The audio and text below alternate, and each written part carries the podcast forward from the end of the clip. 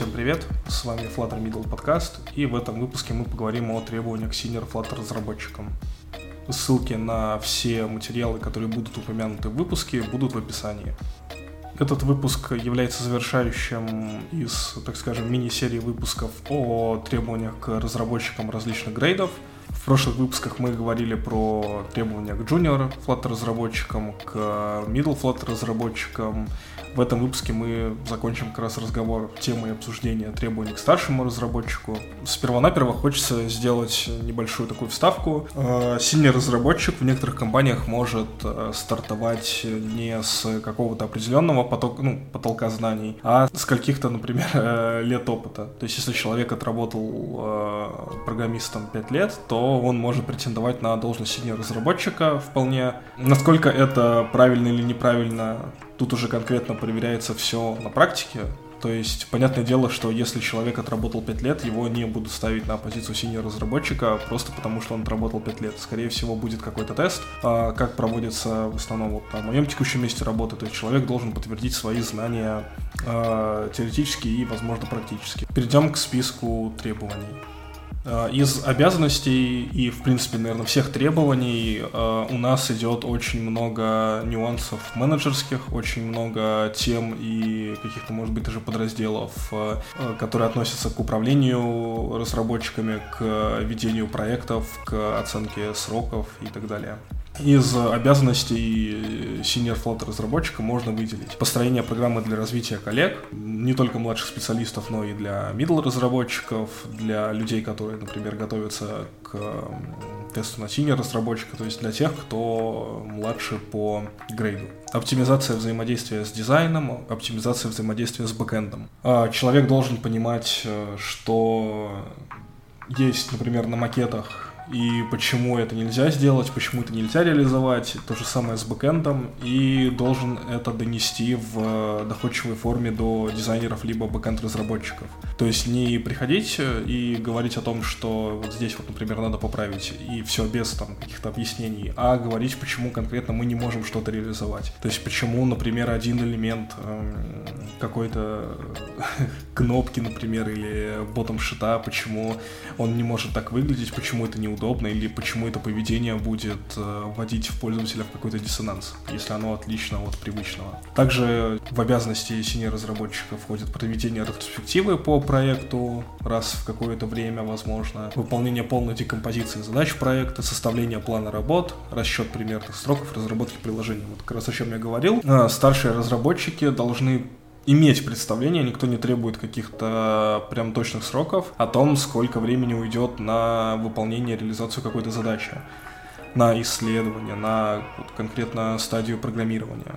Обычно могут делать оценку примерную и оценку максимальную. То есть примерная оценка это когда человек Э, понимает, что например, там реализовать какой-то экран будет э, по времени занимать где-то один рабочий день, 8 часов, но в то же время э, на этом экране могут содержаться какие-то элементы, которые могут дать о себе знать уже в процессе разработки, который мы не сможем разрулить нормально, да, то есть мы не можем сделать, например, фичу шаринга каких-то данных, потому что у нас этих данных там, например, у нас нет доступа к данным, либо мы банально не можем там, по какой-то причине, да, эти данные там достать с экрана, нужно будет э, работать с архитектурой, э, и, соответственно, время работы может увеличиться до 16 часов, то есть в два раза. Из обязанностей также у синего разработчика есть проведение аудита и мониторинга разработки приложений в разных ком- командах компании, ну, либо, например, своей команде. Но тут зависит, опять же, от э, самой компании, от ее структуры, от того, насколько человек из одной команды может сказать, насколько человек из другой команды что-то правильно сделал. То есть, в принципе, можно ограничиться аудитом своей команды и проверкой того, насколько все идет по какому-то плану и нет ли никаких э, трудностей, так скажем, нет ли э, подозрений, так скажем, на технический долг в будущем. И, соответственно, как-то пытаться об этом уведомлять э, разработчиков, чтобы да, какие-то вещи были заранее на еще ранних этапах разработки переписаны, либо уже менеджеров о том, что есть технический долг и что с ним надо что-то делать. Вот. Потому что бывают иногда ситуации, когда нужно сделать очень быстро несколько фичей, и это очень быстро растягивается на полгода, а техдолг, он только растет. И, соответственно, рано или поздно все равно нужно будет доносить до менеджера или до заказчика ситуацию, когда нужно потратить там какую-то часть времени, либо там силы одного-двух разработчиков на то, чтобы что-то переписать, потому что рано или поздно, там в течение даже полугода-года, оно может выстрелить в проекте, и в итоге, ну, затраты, которые будут идти на рефакторинг изначально, они будут э, несопоставимы с тем, что может всплыть потом.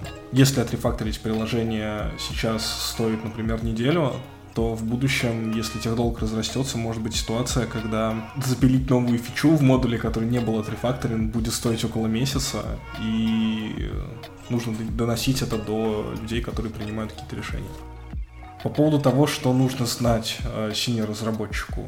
Из общего э, продвинутые возможности гид доступность, она же accessibility, сборка приложения на CI и автоматическая доставка приложения в сторы. Это либо Fastlane, либо какие-то аналоги, то есть даже самописные. Также в зависимости от компании где-то могут спрашивать э, что-то продвинутое по модели оси, если вы очень часто работаете с бэком. Если у вас, в принципе, бэкэнда нету, то это может быть что-то про локальное хранение данных. По Flutter нужно знать, как работает один из популярных менеджеров состояний изнутри и возможные подводные камни при работе с ним. Ну, опять же, никто не ограничивает вас именно знанием одного популярного менеджера состояний, но в целом нужно скажем так, к чему-то прикрепиться и с этим работать на уровне, когда вы знаете, какие есть недостатки у вашего выбранного подхода, а недостатки, они в большинстве своем, скорее всего, будут. И нужно знать, как эти недостатки обходить, либо уметь находить альтернативный вариант решения этой проблемы. То есть, например, мы не можем использовать какой-то менеджер состояний ввиду того, что, и, соответственно, у нас есть какая-то проблема, но этой проблемы нету в другом менеджере состояний, либо в другом каком-то архитектурном подходе. То есть, скорее всего, искать какую-то альтернативу. Также нужно знать э, виды тестирования и почему тесты интерфейса порой дороги в написании, поддержке и стоимости. Тут больше разговор про то, что нужно попробовать самому тесты прогнать. И в целом, если вот говорить про тесты интерфейса, они, если мы говорим про автоматизированные, они могут быть дороги в том, что нам нужен какой-то Mac-компьютер, который будет исполнять наше приложение, э, прогонять его полностью. И, соответственно, нужна настройка, и э, нужно то, что будет как-то эти тесты обрабатывать. То есть тесты могут падать, это нужно дополнительное время на то, чтобы какие-то скрипты писать, чтобы тесты нормально проходили, чтобы мы понимали, что вот у нас падение не потому, что интерфейс заглючил, а потому что, например, там что-то серьезное случилось. И, соответственно, этим кто-то должен заниматься, и вот вопрос стоит в том, насколько это оправдано, да, содержание там отдельного какого-то инстанса мака для того, чтобы полноценно тестировать приложение. Ну, конечно, там еще очень много упирается в то, сколько релизов вы делаете, делаете за месяц. То есть, если у вас один релиз в месяц, то вам, наверное, будет достаточно каких-то э, бесплатных облачных решений. Но если у вас релизы там раз-два в неделю, то, соответственно, тут, скорее всего, будет какое-то кастомное, и надо думать вот в сторону того, как все оптимизировать, чтобы оно по стоимости выходило не очень дорого. По нативной составляющей нужно знать что-то из Android или iOS. Желательно это либо Android с Java и Kotlin, либо iOS с Objective-C или Swift.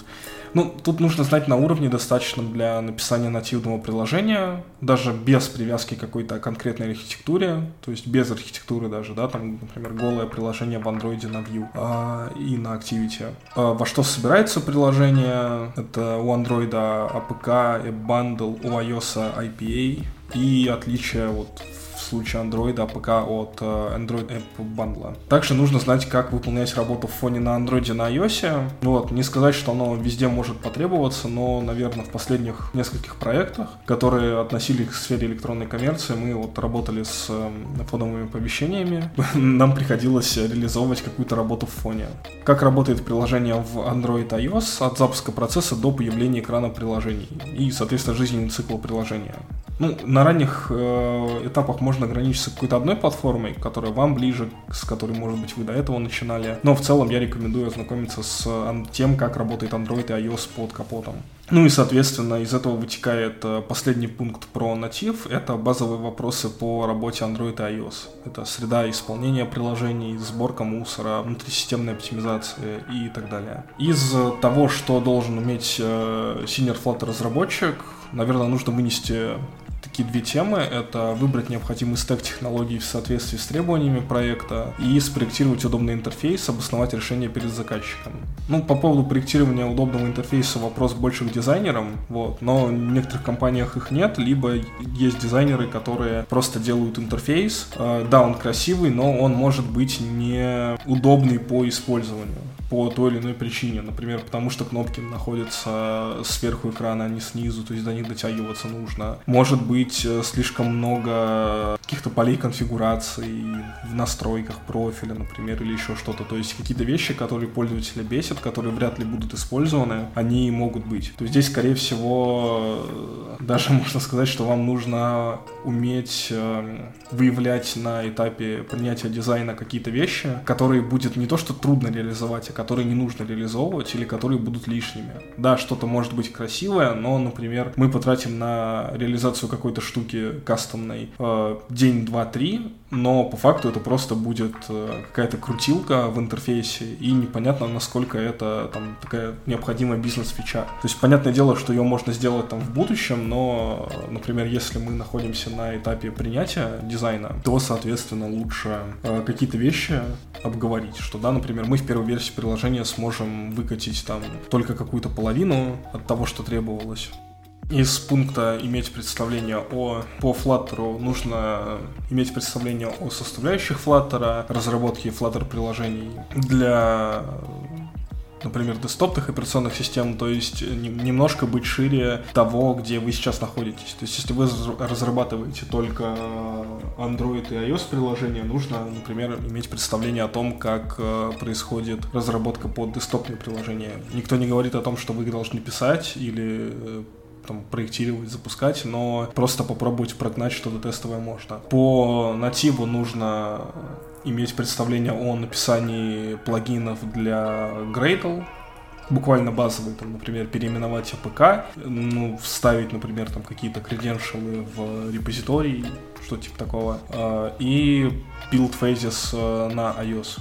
То есть понимать, вот есть процент бил, процесс э, билда на э, нативной платформе, из чего он состоит и как можно в него вклиниться, если нам нужно что-то допилить самостоятельно. Из общего это дизайн-систем, дизайн-гайды для андроида, это материал темы, и iOS, это HIG. И другие технологии для реализации кроссплатформенности. Тут, скорее всего, просто понимать, какие есть еще решения на рынке, чем они от Flutter отличаются, возможно, какой-то market share для себя выделить, да, и, ну, может быть, даже за ними наблюдать.